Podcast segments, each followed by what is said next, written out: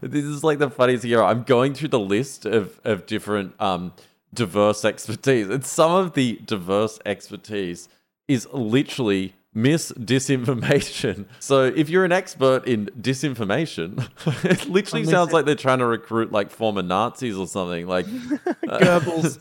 Yeah. Is right there at the front of the list.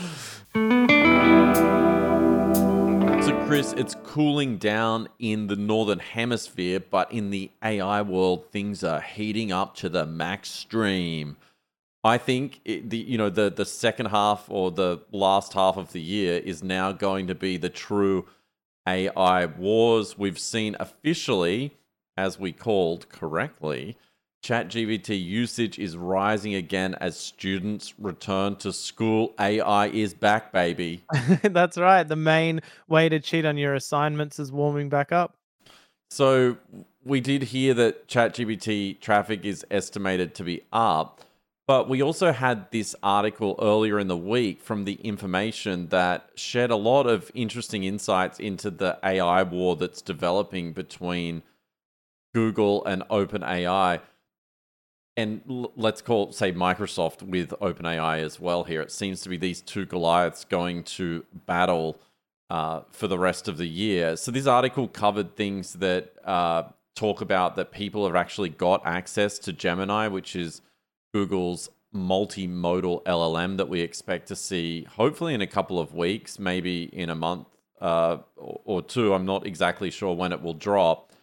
But it, it says here the Microsoft backed startup is racing to integrate GPT 4, its most advanced LLM, with multimodal features akin to what Gemini will offer, according to a person with knowledge of the situation.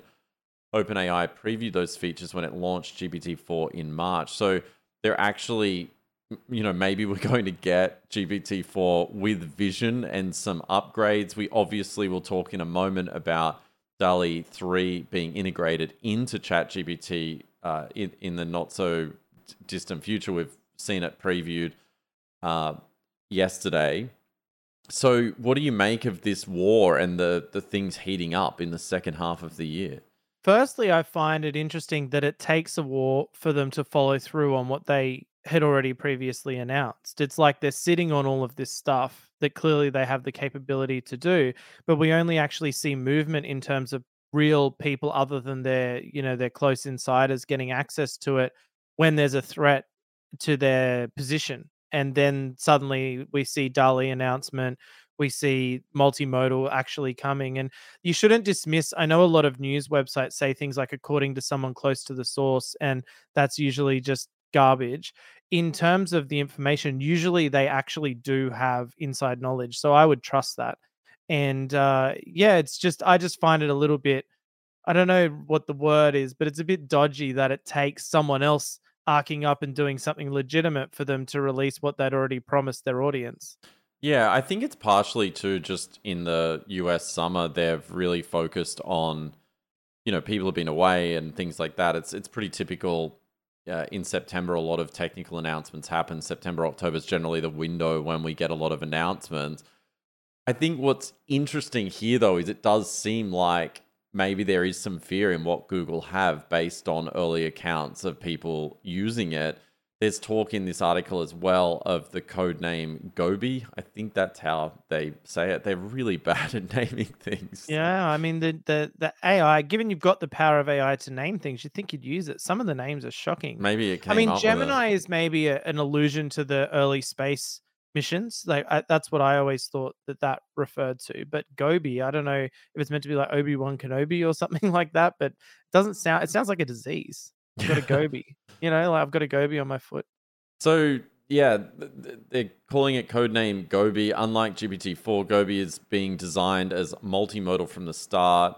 It doesn't sound like OpenAI has started training the model yet, so it's too soon to know if Gobi will eventually become GPT-5. The industry's push into multimodal models might play to Google's strengths, however, given all its proprietary data related to text, images, video, and audio. So I think, clearly, like to to some re uh, to some degree, I think it's going to come back to what we've discussed the previous two weeks, which is building applications with these things. One thing Microsoft's doing really well is taking the GPT-4 and other OpenAI technology and integrating it into real products. So, first of all, their Azure offering is really good. But secondly, we see them integrating it into Office 365 and their various other products like Bing.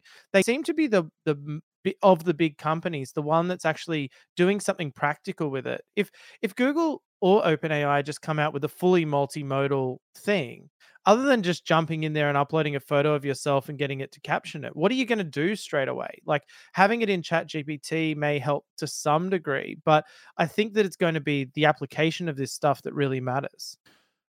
It might be the approach though Google's taking because it, it did say in this article it shared its upcoming Gemini multimodal LLM with a small group of outside companies. So clearly they are looking at outside companies to use it uh, for practical applications or at least build it into their workflows in order to prove that it is the better platform to to build on. But if you were really following any of this this week, there was a lot of discussion about, um, especially out of Meta, just continuously pushing that, you know, and we, we've mentioned this very early on that these AI platforms are just going to become almost like a MySQL layer or, or something when you go and build an app. Like it's just going to be a part of the components used to build future products and services and Yeah, definitely. and When you look at a lot of the papers that are coming out around AI now, they're all sort of derivative works where they really are seeing the the the LLMs as a given in a stack of how do we put these things together in an arrangement to come up with something new. Like for example, the the code generation ones where it's like a team of CTO and programmer or whatever, or we saw prompt optimization ones we spoke about last week. All these things where the LLMs are components within it, or LLMs interacting as agents and things like that. So I agree with you. It, it does seem like they're just sort of tools in the process rather than being the only thing. Yeah, and I think probably Google's thought process here, if they are still thinking, is is that they really want to have both the platform for their cloud play uh, and also use the same model in in their products. And we saw this week uh, some announcements with Google Bard now being able to access your Google Drive and your documents and a bunch of other stuff, which they say is is not shared or or trained on or used, but it just enables it to actually access data in your Google Drive to you know recall certain things or or help you make edits and changes to your your documents. So that was a pretty cool announcement, but I think you know it's still it's like you don't hear much about people using Google's LLMs. You don't hear much about many people using Google Bard. I know in our comments, it's very rarely you hear about anyone talking about Google Bard. So the question is: Is Gemini going to come out and just be an absolute flop and and something that's you know of no interest, or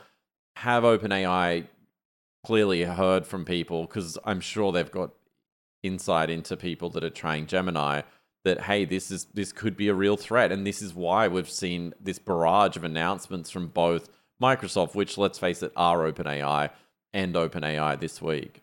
Yeah, and I think that we always sound cynical when we make these proclamations or whatever that we we think okay, they're only announcing cuz someone else does. But it seems always usually to work out to be true that uh, they really are just trying to to keep ahead and drown out the news of any potential competitors anytime there is news.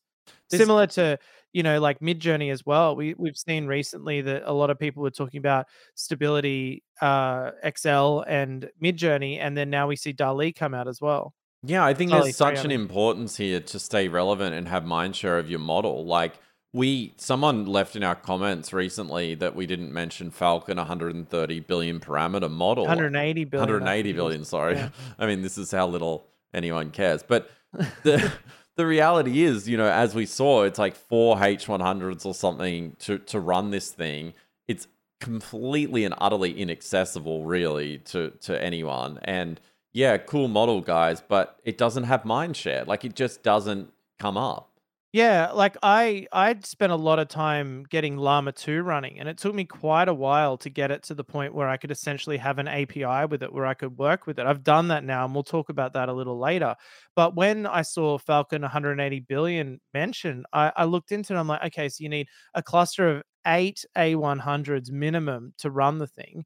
You've got to download it, configure it, go through all that thing. It's very expensive and time consuming, even just to try it So it's it's going to be hard. And I'm not I'm not disputing that it's probably amazing, and I, I am going to try it. But the the you really need to have a lot of time and money to be able to actually even form an opinion on it or even use it, let alone use it in any commercial way.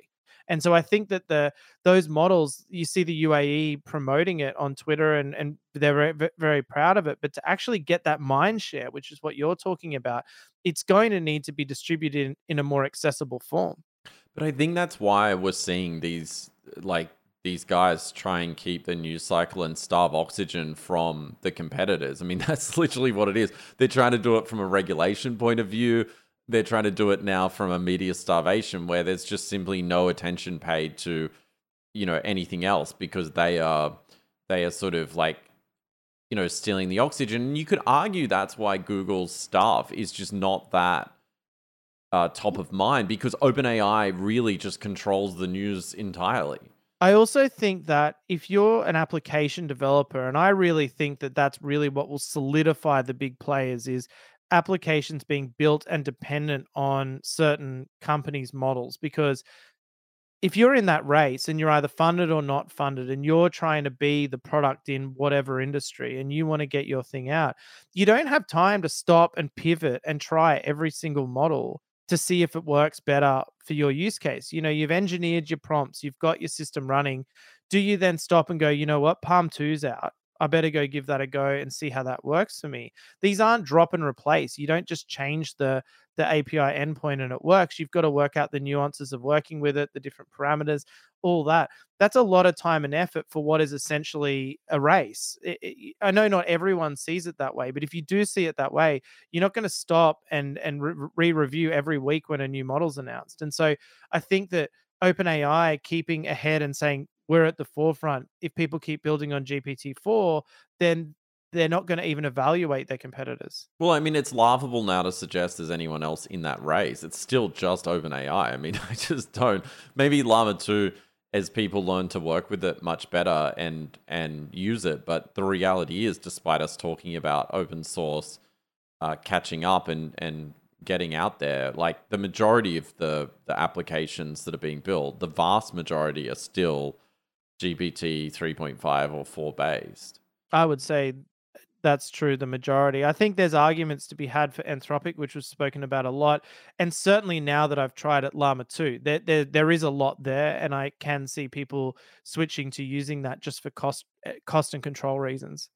So let's talk about the the news that did come out. Uh, so I, I thought this, I just wanted to sort of seed this with e- another Ethan Mollick quote, of course. Uh, it looks like the Gemini quickening has begun with the upcoming release of the first model to likely beat GPT 4, at least temporarily. You can see a burst of announcements GPT 4 multimodal and DALL-E 3, BARD integrations, uh, like more competition in the space is increasing velocity.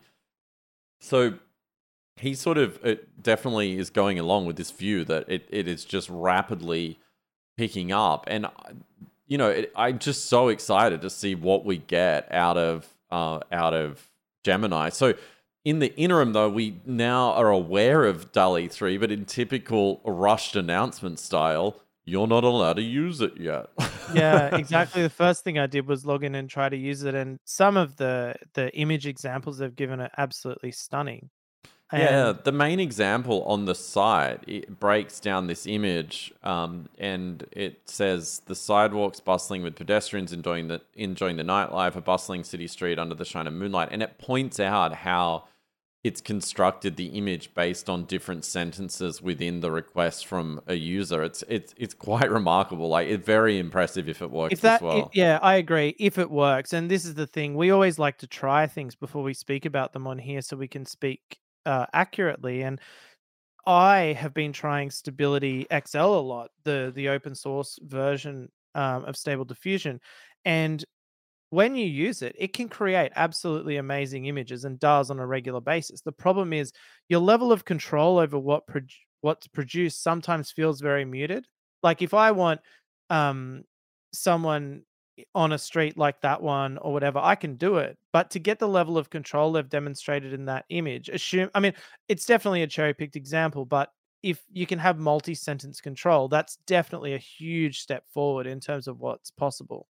I also think that just the way they've done text is so super realistic. The fact that it can keep track of a character. So if you're in ChatGPT, the example they gave is my five year old keeps talking about a super duper sunflower hedgehog. What does it look like? And then they use that same sort of hedgehog character once they pick the right one to continue on through uh, a series of prompts, telling almost telling a story with that character. And that's something that is incredibly hard to do with uh, other other systems today.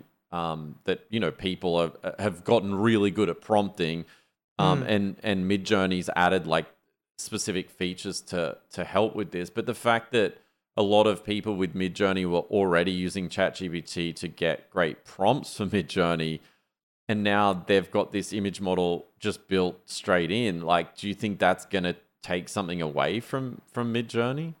I don't know. I think the Midjourney community. I mean, I'm not a big part of it. I keep an keep an eye on it. I have access to it, and you see people who are what I would call artists who are iterating on their own prompts themselves to gradually get to where they want to be. And I actually saw an interesting comment. I think it was in that tweet, same tweet thread you're referring to, where someone said Midjourney actually probably has a lot of really good human feedback alignment data based on the fact that when you make an image in Midjourney, it gives you four examples and you choose if you want to upscale one of them to a larger version so you can use it for whatever your project is. And basically, based on the ones that people choose to upscale, that's really good feedback that the prompt gave the person what they were after. so I find that really interesting that even Midjourney will probably have another iteration that's actually really, really powerful in terms of its ability to follow prompts to to get to where the human wants it to be. Yeah, so there, someone I'll link. I'll link to this. Nick Floats on X uh, uh, put a series of images up uh, comparing DALL-E to Midjourney, um, and so he gives a bunch of different examples. What's interesting though is for a lot of them, I tried to be as agnostic as possible and pick, you know, which image I thought was just more realistic or better given the prompt. Then I still do think Midjourney has a more natural, realistic look when it comes down to it. But the just the detail around text and uh, some of the the deeper understanding that uh, that DALL-E 3 appears to have is really interesting. I think if Midjourney can up its text game and make it much more easier to prompt for morons like me that just haven't figured it out, because there's like you said, there's that whole specialist community that are able to get out such better output based on understanding the prompts, uh, then you know I, I can see Midjourney not only keeping up but maybe exceeding even DALL-E three because we saw that before DALL-E two was very quickly exceeded by by Midjourney. And I think as someone who doesn't really have a flag in either camp, I'm just glad the technology is advancing in general. I mean, great. They they just the competition of whoever wants to be on top, let them be on top. I think that um it's it's just great that we're going to have that that kind of power. The only disadvantage in my opinion of Midjourney now that would stop me from using it is that you've got to do it through Discord. Uh you can't really do it via an API whereas OpenAI presumably they will add it to their API. So the accessibility in terms of using it in an application is going to be a lot better for DALL-E. And to me, that's the only real difference I would think of as a developer. Um, the actual quality, you're just going to go with whichever one's best. It actually just reminded me. Do you remember Google announced that Imagen one? Yeah, Imagen? yeah, and they had all those spectacular examples. I'm actually looking at them, looking at them now, like the glass duck and the the text written in plants and all these great examples. And then where's that gone? I, I haven't seen any mention of that since they sort of announced it with their cherry picked examples and another example where Google just is is being left in the dust. It makes me wonder though, can one company be great at everything? Like, you know, like with OpenAI, it's like clearly Midjourney, it's just a bunch of a, a, community and a bunch of people very dedicated to advancing that technology. And then you've got OpenAI on the other side of the equation where it's like, well, we've got to build this, we've got to build that, we've got to maintain this. We're, we're a consumer app, we're a we're an API, we're, we're for de- we're for developers, but we're building AGI universal app that will kill everyone. Like what what like you I think that's why I would back like Midjourney or even I mean, stable, um, whatever the com- stability AI, they're, they're they're diversifying into a bunch of multimodal things. But it's like, can they I think that those ones, like OpenAI, even I think is still small enough that they're going to be able to stay with it for a long time. It's it's different to the behemoth of Google, where really these are side projects for them. Ad ad revenue is their main thing, and this is just these are just little things to stay relevant in the market, or maybe some future ideas they have. But really, Google's never really been able to do much outside of ads.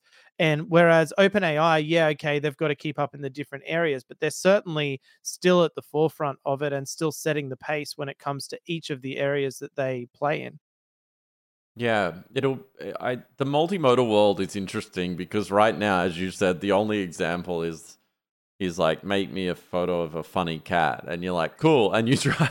I mean, Yeah, the- I I just personally struggle with it. Like to think of how I would use it. I understand when it comes to like vision for driving or visual for when we all eventually have Google glasses again and, and we want to be able to like work out who we're talking to, what the dad's name is that I forgot his name and it can face recognition and tell me, for example, or removing objects from images, or if I'm listing something on eBay, removing the background. They just all seem right now to be sort of not really as exciting as what we can do with the generation and, of language and instructing a model to write code and things like that. It's cool. I'm glad it's coming, but I just uh, and I, I think that even the people releasing the papers struggle for examples. Like I noticed there was a paper during the week about multimodal, like where it could interpret what's in an image, but all of the examples are sort of contrived situations that would just never really be a practical application.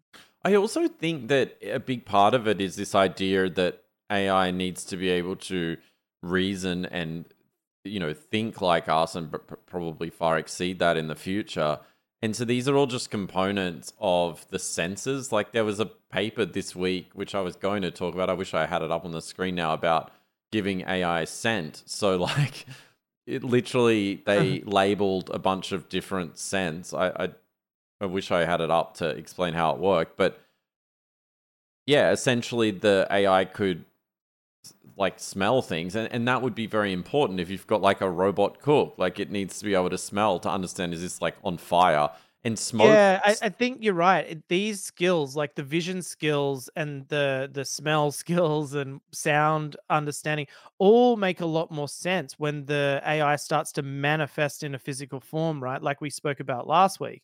Once you get androids walking around or robots in your kitchen, then it really does need to see what is going on around it. Right now, when it's like an API call, it just it just doesn't seem as relevant and it's just hard to get it the input material. Like if it can see with cameras, amazing. But getting it still frames of everything and then asking it to interpret it one at a time just doesn't seem as as useful. yeah like you could imagine in your house having a device like instead of a smoke detector it's like a lighthouse device and it's you know it it's smelling the air to be like you know you have a virus because you all stink or like you know Yeah. there's smoke but it's not that important because it's just toast burning and toast burning is not a threat so i won't send the alarm off so I think devices could get incredibly smart from having different sensors like that but yeah for I also now think one of the one of the things that I find most useful with large language models is say you're analyzing a 50 page document, for example, and you're analyzing the same kind of 50 page document all the time, like say a lawyer would. You have things that you care about in that document when they exist or don't exist. Like, is there a clause in here that's going to completely screw me over or whatever it is? The AI never misses because it can go through the document, it can holistically understand it either using LangChain or a large uh, prompt size like with Anthropic. And it just doesn't miss those things. And I imagine it's going to be the same with things like vision.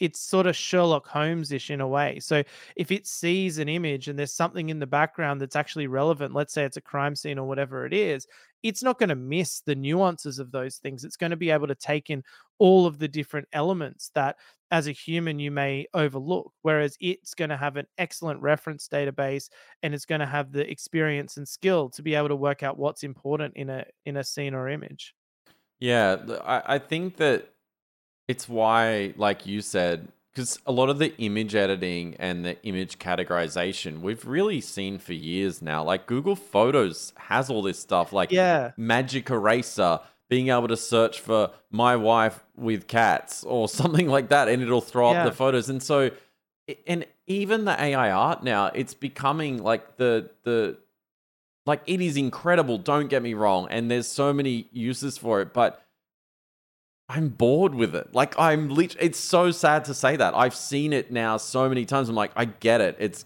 it's gonna be Yeah, and I know, and uh, this is the thing. It's why I don't like to talk about this because I know in in time I'll be proved to be ignorant because applications will come out for this technology that's amazing. But I'm like you, I just don't get as excited about the sort of image stuff as I do about the the the general path towards AGI. And I know this is probably part of that, but um, it's just not as exciting to me.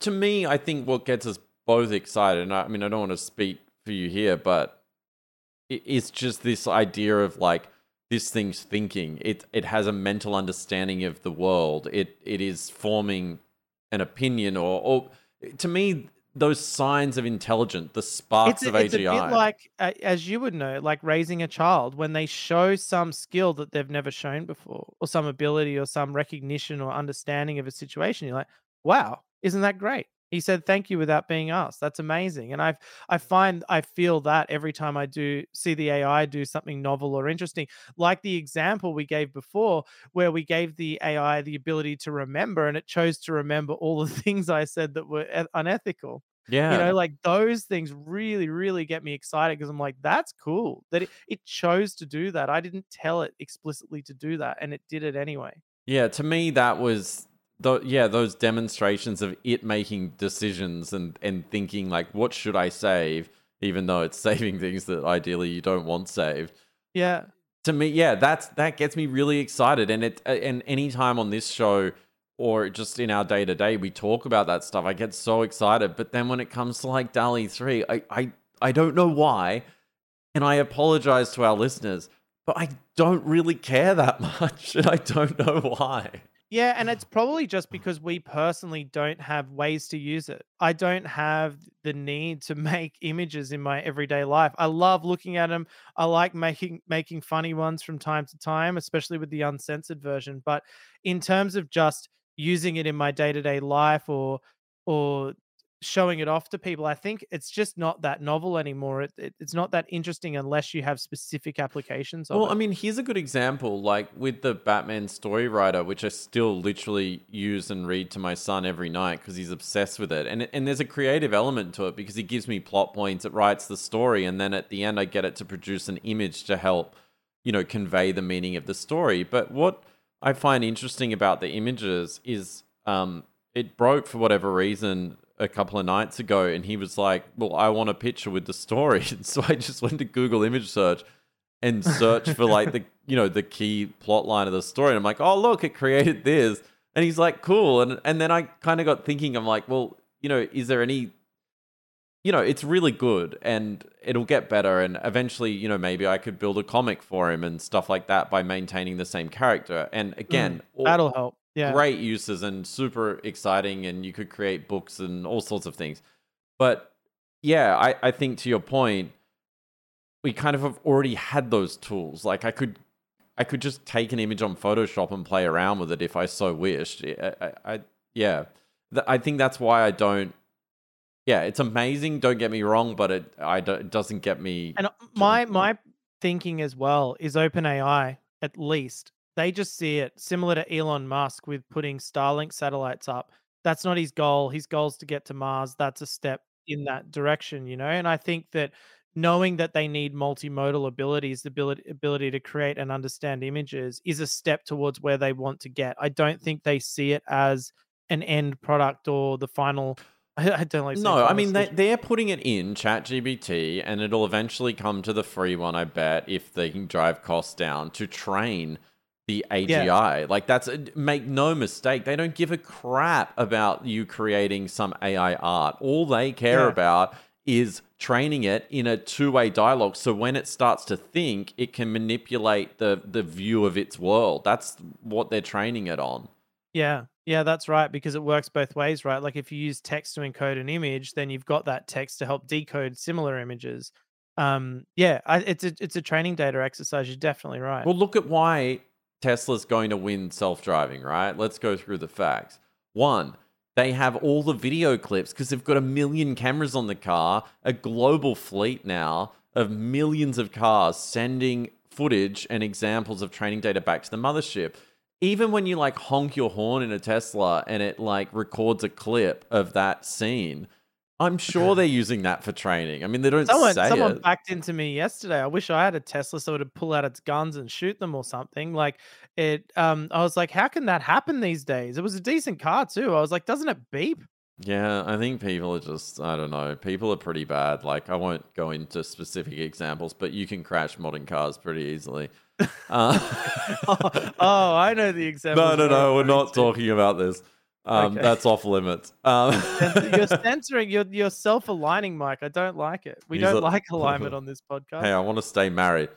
Um, all right, moving on. Um, so yeah, wow, that's really, uh, that's really, really got me off kilter.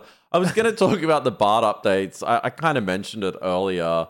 You can now uh, get it to answer questions based on things it finds in your Gmail and your Drive. So it's like a more advanced form of search and summary, kind of like LangChain, but for your Google Drive and I wonder how YouTube. they're. I- I'd be actually curious how they're doing that technically, because when I use LangChain, for example, in large amounts of information, you've got to run the embeddings. So you've got to go through all of the documents that you want to be able to do inference over, and it creates all the embeddings. So it's like near, like it's got the search vectors, so it can go through and find the relevant data, summarize it, and then do the inference on it. So I'm guessing Google probably already has that anyway to do like search over say Gmail and they either using those same indexes or they've re-encoded them so they're actually able to get the summaries to run it.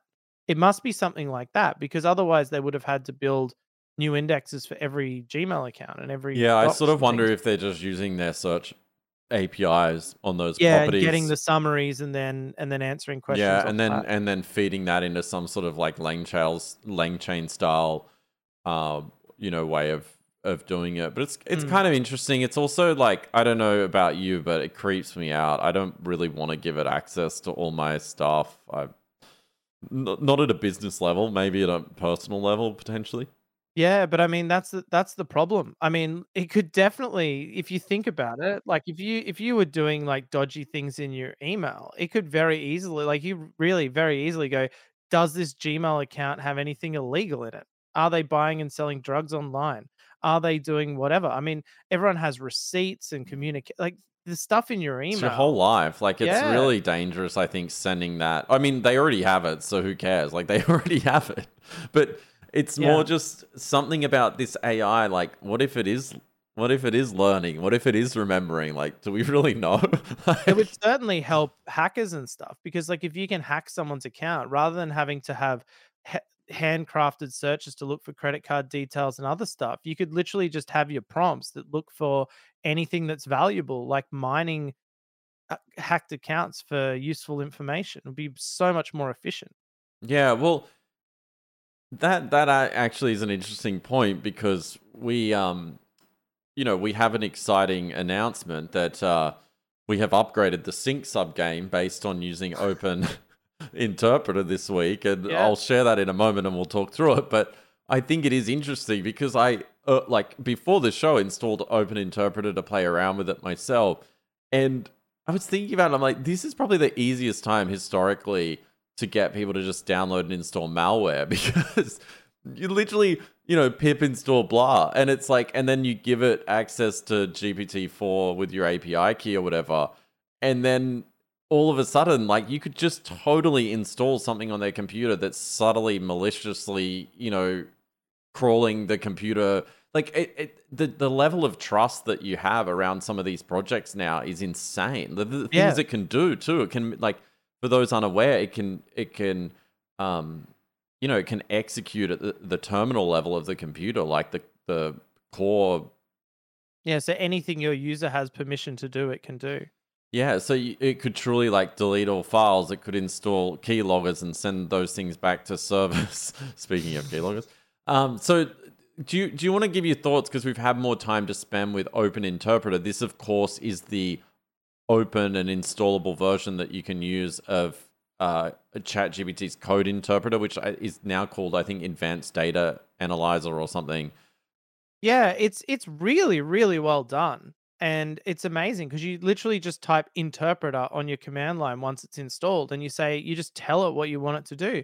And anything it's able to do through writing Python code and using Python packages, it can do. So, uh, the first example I thought we made that sync sub game, which uh, we had previously made with the, I forget what it was called now, but the whole example where you've got a team of virtual programmers who are your AI agents and they work together to build a game. And that's meant to be amazing. And it's funny because I read criticism at the time.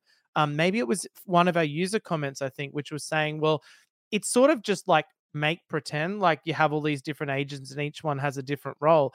Does that even really help if it's all just the same underlying model? And this kind of proves that point, I think, to it with at least one example, um, which is it was able to do, uh, in my opinion, a better job at building this game off a single prompt. And unfortunately, I didn't save the prompt I used the original time, but uh, it's pretty similar. I just wrote create a sync sub video game. The user controls a submarine at the top of the screen by pressing left and right. Below in the water, which it gets this bit wrong, there are enemy subs who move around and shoot guns to the ship. If the ship is hit, it loses. Pressing the space bar can drop a depth charge, which explodes after three seconds, destroying any subs close to it. They get one point for each sub. So I, I don't know if you've got it up on the screen now, but it turned into a workable game. You can move left and right, you can shoot, you can blow up the subs um, and you do lose if you get hit. We disabled it for this demo because it's it's cut quite hard, and you just die too quickly to to demo it. Um, but you know, it got the the things are in the wrong position. There's no three second timer. It missed things, but it still produced reasonably. I mean, it made a game, which is pretty cool off a single. Yeah, and like this one, unlike the other one, I'm playing it up on the screen now for those watching, but it's fun. Like it's really yeah. fun to play. Like it's got good mechanics. Um, I mean, it's look, it's nothing groundbreaking, and your sprites are terrible. Um, yeah. Well, and, and that's the other thing. The other one actually made the sprites as shit as they were. Um, this one did, and I had to go Google Images and copy paste them and put them in. So not as not as good, but I can see, and we we discussed this prior to the podcast. The thing is, this is me giving it one shot, one time, one prompt. I'm sure that with proper prompt design, you could actually get to the point where you could have it produce something much better by giving it a lot more and more detailed instructions on what you want and iterating on it. Because remember, you can iterate on it with the interpreter and say, hey, I don't like that, change this aspect and all that. Uh, this is literally a one prompt game. Um, I think you could do a lot better by working with it. Don't you think though? Like it's pretty amazing. Like I'm here playing this game, set a new high score of ninety points or whatever, and it's fun. Like to, just the fact it just coded a mini game. I know again everyone will be like, "Oh, it's a simple project, whatever." But I think this is the amazing thing. There's other there's other examples of this thing building like little timer apps on your computer and and this is just the the infancy of this stuff. Uh you know, yeah, I asked I asked Llama 2 Uncensored ideas of extremely unethical things I could do if I had an enemy I wanted to take down or something, and it suggested writing a keylogger. So I got it to write that. Well, I asked interpreter to write that. Now the thing is, because it uses GPT-4, it immediately says, "Sorry, I can't do that." But what's really cool about the Open Code Interpreter is it's there's an option to run locally. So I thought, okay, I've got a GPU, I'll try running it locally and see what happens. So I ran it, and it's like, oh, okay, cool. We're going to use um, we're going to use Llama 2 code instruct or whatever it's called. Um, which size model do you want? 7 billion, 13 billion, 70 billion. Now, my GPU isn't good enough to run 70, so I chose 13. And unfortunately, before the podcast started, it didn't finish downloading the weights to run it. But presumably, it's going to have a have a genuine crack at writing me a keylogger. So I'll send you that over, Mike. Can you explain to people who are unaware of what a keylogger is? It logs every single key you type on your computer. So um and and sends it back to a, a server. So you can uh, get people's passwords and logins and sensitive information and things like that. So um, it'll be interesting and probably won't work because you would only be running it at the level of your user, which would mean without running sudo, you're not going to actually get it and also we run i know you run ubuntu in sub windows subsystem for linux so it's also not going to capture anything outside of that so it's limited in scope but that doesn't mean that it's not capable of more if you gave it the right packages and tools and um, you know convince the user to install it with the right level of permissions because remember it can write applications that run properly on your computer and just say, "Oh, it's requesting permission to do this." Yep, okay, and you're in. Yeah, I guess though it's still no different to just developing malware anyway, except now It's this thing's except writing it for you. it's not except that you could try more things. You could try so many different permutations and combinations. You could uh try there's just I, I guess it's just its efficiency and its speed. And I'm not saying that it's only valuable for malicious things. I'm just thinking of how it could be used in good and bad ways.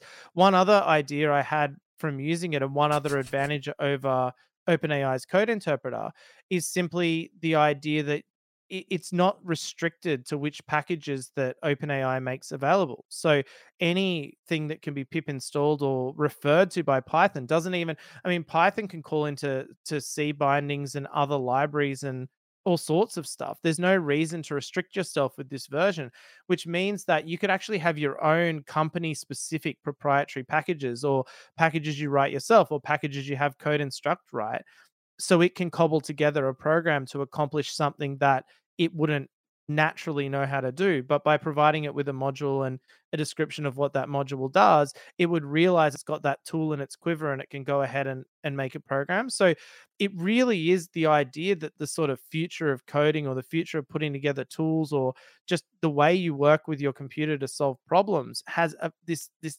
excellent capability that we've all got to learn how to use now. And it all comes back to something we talk about a lot is having the the the personal creativity and the personal i guess really having good problems to solve to realize what it's capable of But this is what I was talking to you about before the show, and I keep coming back to this being the biggest problem right now is not everyone is going to go and install Open Interpreter on the command line and be like, put my computer in dark mode. Like, Yeah. you know, some of the examples these things give are just so shockingly bad in terms of the potential of them. But then, like you said, they're just like they're mini science experiments. Like even the people who create them don't really know uh, what advantages they can they can bring. They are all truly proof of concepts with this new technology. Like again, we've discovered fire and we're trying to figure out how to build a combustion engine. And I think that we're nowhere near close to it. But what could help people, or could help a lot of people listening that aren't technical enough or just don't have time to do this stuff. Time's probably one of the bigger problems right now with this stuff. It is. It It's trial. It's trial and error, and it, it it's time consuming. I mean, we're always using our nights and weekends to to play around with this stuff. Partly because of the podcast, which is great because it r- reminds us to get in there and try it. But it really, really is is time consuming to get things up and running in a way that they're accessible. Uh, It's it's partly an accessibility thing, which is why I suppose ChatGPT is so popular because it's just right there. You can use it on your phone, use it in the browser anything that requires installing modules and having different versions of modules and the right combination of graphics cards it all just adds that element of inaccessibility that that will stop most people from using it But let's take the example of making that sync sub game. So you had to have some knowledge in that we had to sort of slightly guide it, correct a few steps. You had to build sprites because it, it just thought it had sprites, but it didn't. Mhm. Um, and then, you know, when I installed the game after you had made it, I had to then comment out some lines of code so I could demo it. Uh, so you still had to have pretty good knowledge of, of how things work. But I, I really think one of the next evolutions or something that could make this really accessible is just people sort of turning these kind of things into processes. So, you know, it's like the open interpreter might have like a thousand skills, and those skills become like, uh, you know, modify a PDF or uh, write me a fun game, and then you could refine the sort of steps in the game creation using something like open. Mm, and help the user with good prompt design and Yeah, and I think suggestions like no that prompt's not going to work because of x add this to it Yeah, or you have some other LLM that sits over the top of it, similar to what everyone's talking with like DALL-E 3, where you don't have to be as good at prompting. And there was that paper last week we mentioned where the whole concept of it was that it would refine the prompts given to get to a better output. Yeah, Um, like a multi-stage prompt design thing. I've noticed that with Llama 2. If I get it to write sort of, let's say, unethical prompts for stability diffusion images, it's very very weak at doing it without a really good prompt. Like it doesn't understand the concept that I want you to fill it out and make it better. And I think that's where some actual Uh, specifically trained models for these things, or like you say, like a program that's designed to help with that step of prompting would be very valuable. Yeah, the question is is that fine tuning an LLM to do that specific task, like we've mentioned a ton of times, like, or is it just a case of these like just, mo- re- regular multi shot LLM? yeah, ones? where it's just done very well and and that process is somewhat mapped out and then just copied or cloned over time. Yeah, interesting.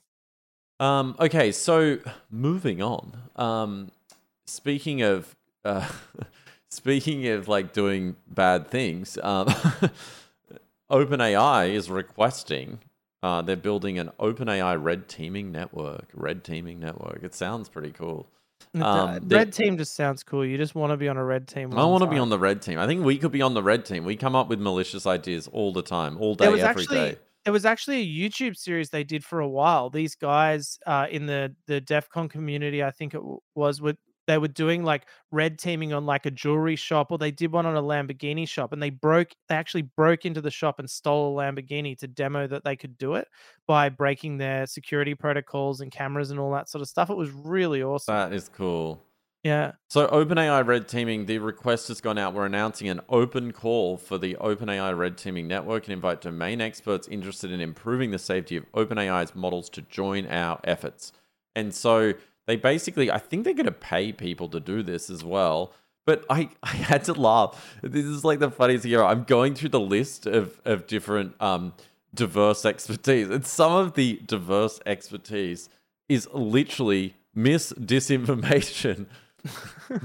So if you're an expert in disinformation, it literally sounds like they're trying to recruit like former Nazis or something. Like uh, Goebbels, yeah. Goebbels is right there at the front of the list.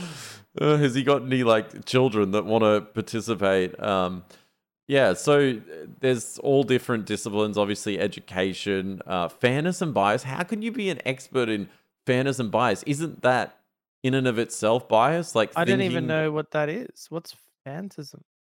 Some domains we are interested in include, but are not limited to fairness and bias. Miss Oh, fairness. I thought you said something else. Sorry. Yeah. Okay. Fairness. How can you be an expert in But aren't you inherently surely that- biased? yeah, I was gonna say surely that is that's prejudiced by your own life experience and culture and everything like that. It's like, no, I'm the fair one. Everyone else is wrong. Yeah, so they're going to compensate. You have to sign NDAs. My guess is this red teaming is for whatever's next. This Gobi, poorly named Gobi thing. What's very interesting to me though is clearly, clearly they still see human alignment as an important factor.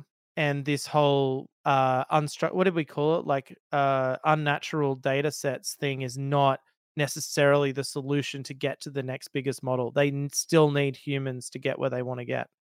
Yeah, and I, I think that could be potentially by what they're seeing in the behavior of new models or enhanced models or things that the vision stuff can do, like filling in CAPTCHA codes um, to get a bit more malicious if prompted correctly. Maybe where the concern lies, why we haven't seen all of this stuff be released yet. So Yeah, it's- that's it. That's a really good point. They they may they they clearly have more capabilities than we know about, and they're just like, well, we can't possibly release this until we get all the disinformation and the whatever else out of it. until we capture all the regulation. Um, Yeah. so, Chris, finally, one of your dreams is about to come true. You thought it would be Siri that did it, but in fact, it looks like Amazon Alexa is going to be the thing that does it. So, Amazon at an event this week uh, previewed the future of Alexa. Man, I wish we could use it. I hate all these previews. They kill yeah, me. it it really is just disappointing when it's some sort of you know family friendly video demo and that's all you really get they sort of allude to it i mean i could have made that bloody video i knew what the problems with it were i can fake a voice to pretend like it's it's doing all this stuff Yeah, the question is, is it real or not? It probably probably is semi-real. It'd be interesting to know what underlying uh, model that they're using, but essentially Alexa has this mode where you can say, "Let's have a chat" or something lame like that. But I'll I'll just play a little bit of this video for for everyone I love more listening. than anything in the world. Can you write us a poem about love? The following is a poem about love. Love is a feeling bright and true. It warms your heart and lights your. Actually, instead of just food, make it about love for tacos. Of course. Have you done any dancing? I wish I could, but I can't. Well, why not? So the a few observations. You can literally just interrupt it and be like, like you know, write me a Batman story. Actually, no, no, no, make it about Superman. Yeah. and it will Yeah. just naturally flicker on. There's also examples, and I'm not sure if I'm reading too much into it, where literally the person who is speaking starts to sort of talk back to the people on camera, and it sort of knows it it's not directing that uh, that uh, speech to the the device, which would be quite frankly mind blowing if it can do that. It's those ergonomics that I think are missing because I've actually looked into this just due to my passion for it. And there's open source Alexa kind of things you can build yourself where it has the speech recognition and all those parts built in. So you just handle the LLM calls and the the prompts and the logic and all that sort of stuff.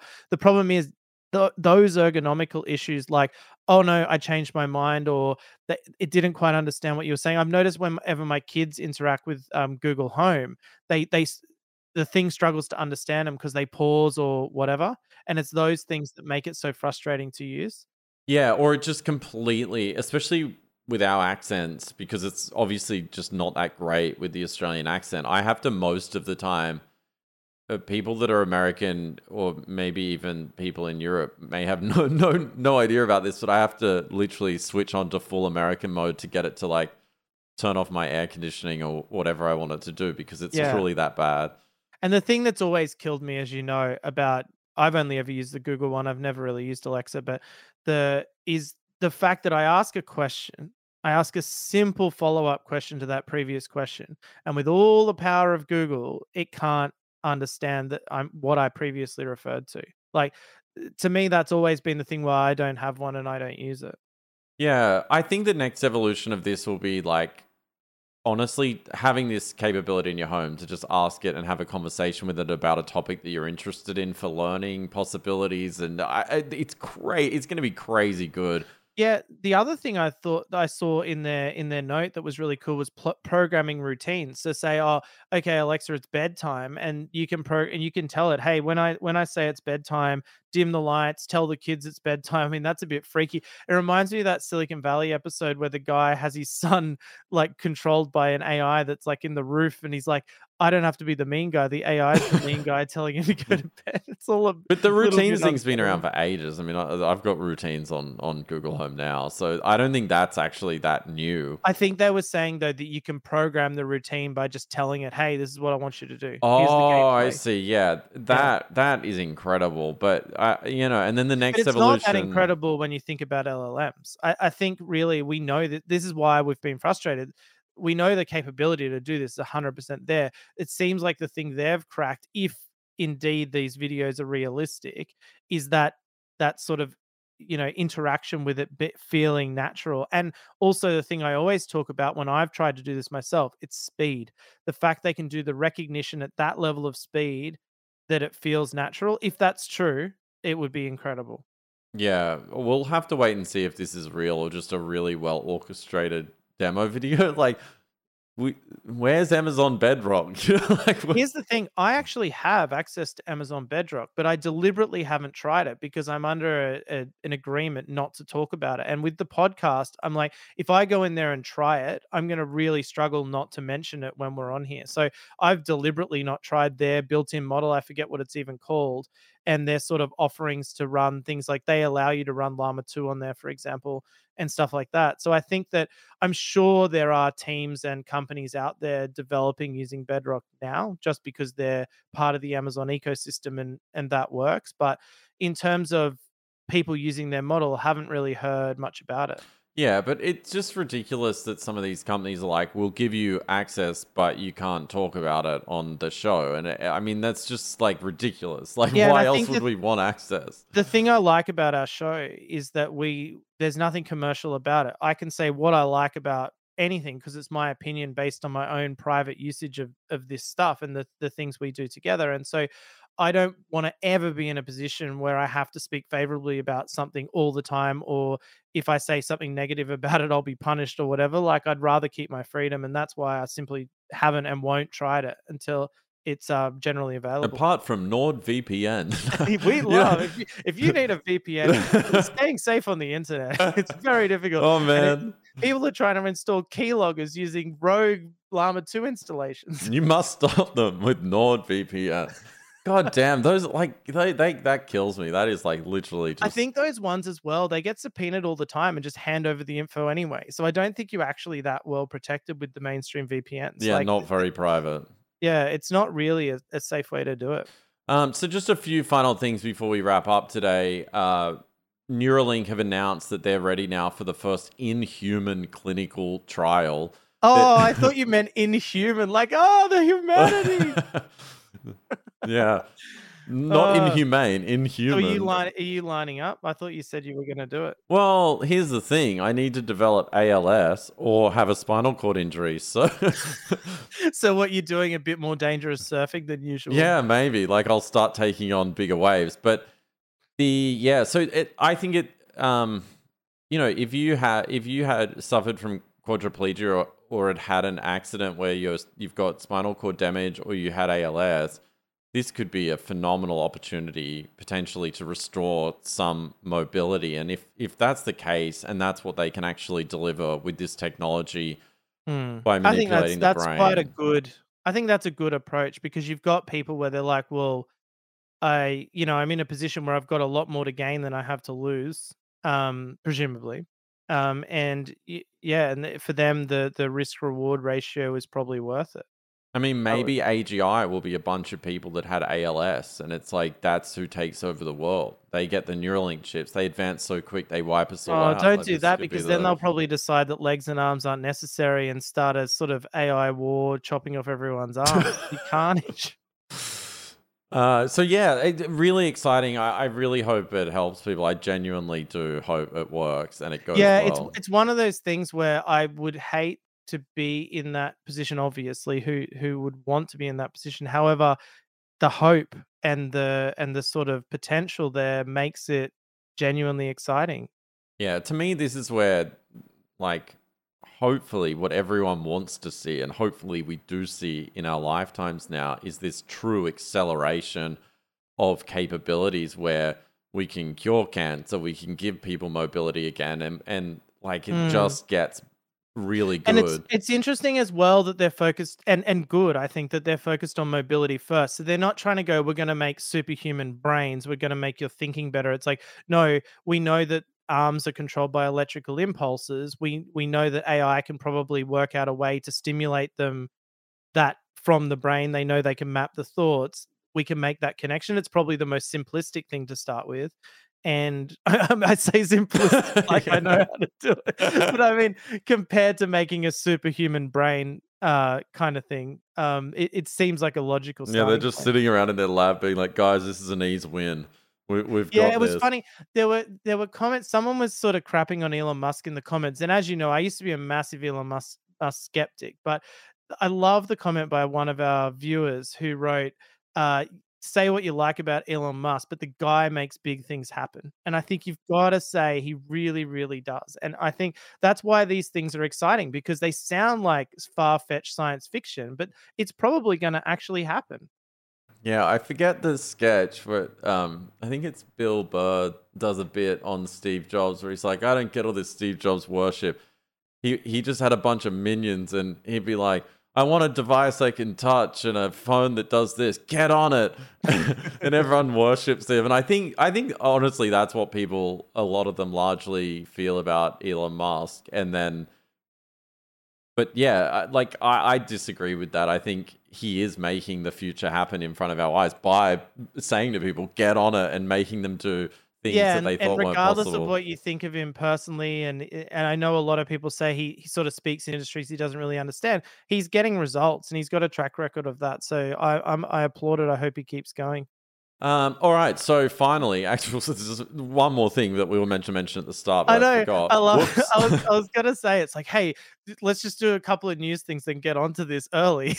yeah, and then I've left it what like an hour in, so it'll uh, only the the true fans of the show are gonna have access to this now. Um, I'll get to that in a moment, but I have to laugh at this first. the headline: Why Silicon Valley's bigger, biggest AI developers are hiring poets. so Why? like poets, like Because they've po- got so much money, they'll just hire anyone. poets are making a comeback. But apparently, to train um, better writing, like better creative fiction, drama, poetry, to fully replace all the people that can still write. they need those the very people. they're hiring. Yeah, so it's Yeah. like come and come and get paid to work for us, uh, humanities poets, writers, because we want to just. This is the final killing of you. we want to steal all your skills. You might as well get some money to do it. Oh man, I don't. I. I mean, I don't really get who's that excited about it, but all these poor writers probably just need money, so they'll do it and eventually, uh, you know, destroy all of their skill sets. So That now, must be an ethical an ethical thing. If you like, because if you do poetry, you're clearly not in it for the money, right? Like people don't go, "I want to get rich. I'm going to be a poet." So they clearly are passionate about it, and yet they would choose to actively sort of dilute any future work they do. Anyway, sorry. Well, th- I think they're going to be screwed anyway because I, I mean, I already told this to you. I want to take photos of these children's books that my kids really like that have um, strong, like rhyme. They they beautifully rhyme. The whole book rhymes, and it's it's it's fun as the adult to read it to your kids because Yeah. it's just so beautifully constructed. And I was thinking, well.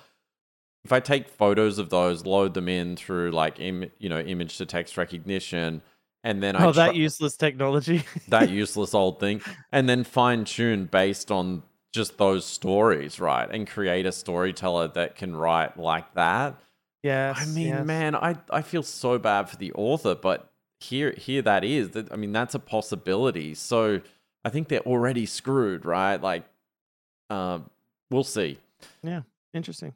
Um, I mean, I've been buying a lot less books since I've I've been having AI book reading time of a night. I mean, it's basically eliminated the need to buy Well, yeah, I, I've been reading my boy Sherlock Holmes, and I figure when when I run out, I'll just get the AI to make more. All right, so we better get on to our actual news. It's not that exciting, so don't get your hopes up.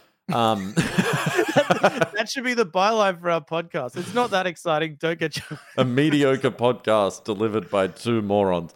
Um, so we have a survey. We're going to link to it on YouTube in the description because the URL's funky because it's a Google, Google form and I was too lazy to do a proper URL. And if you're listening, you'll actually find it in the podcast app for that episode. It'll be in the description of the episode. So hopefully you can click in there and find it easily. We'll also tweet about it so that um, if you still can't find it and want to participate, you can get access to it. So it's just a survey. We, we're not um, like trying to mine your data or anything to sell to advertisers or anything like that. Um, we are requesting an email. We won't spam you. Uh, we just want to know. speak for yourself. I might. Oh, you might. Okay, so Chris might spam you. but we the main thing we want to know is we've had a lot of people reach out privately and publicly asking us to maybe form a community around uh, people that are either enthusiastic about AI, people that are technical and just playing around with AI that want to share prompts and want to get access to some of the code examples that we use on the show. So we obviously do do a lot of prep work and play around with things. Like today's episode is a good example of this would be we could share the silly sync sub game with you to run locally on your machine. So we know yeah, and like I'd be I'd be also happy to share tips of how to get models running to try for yourself and that kind of thing as well.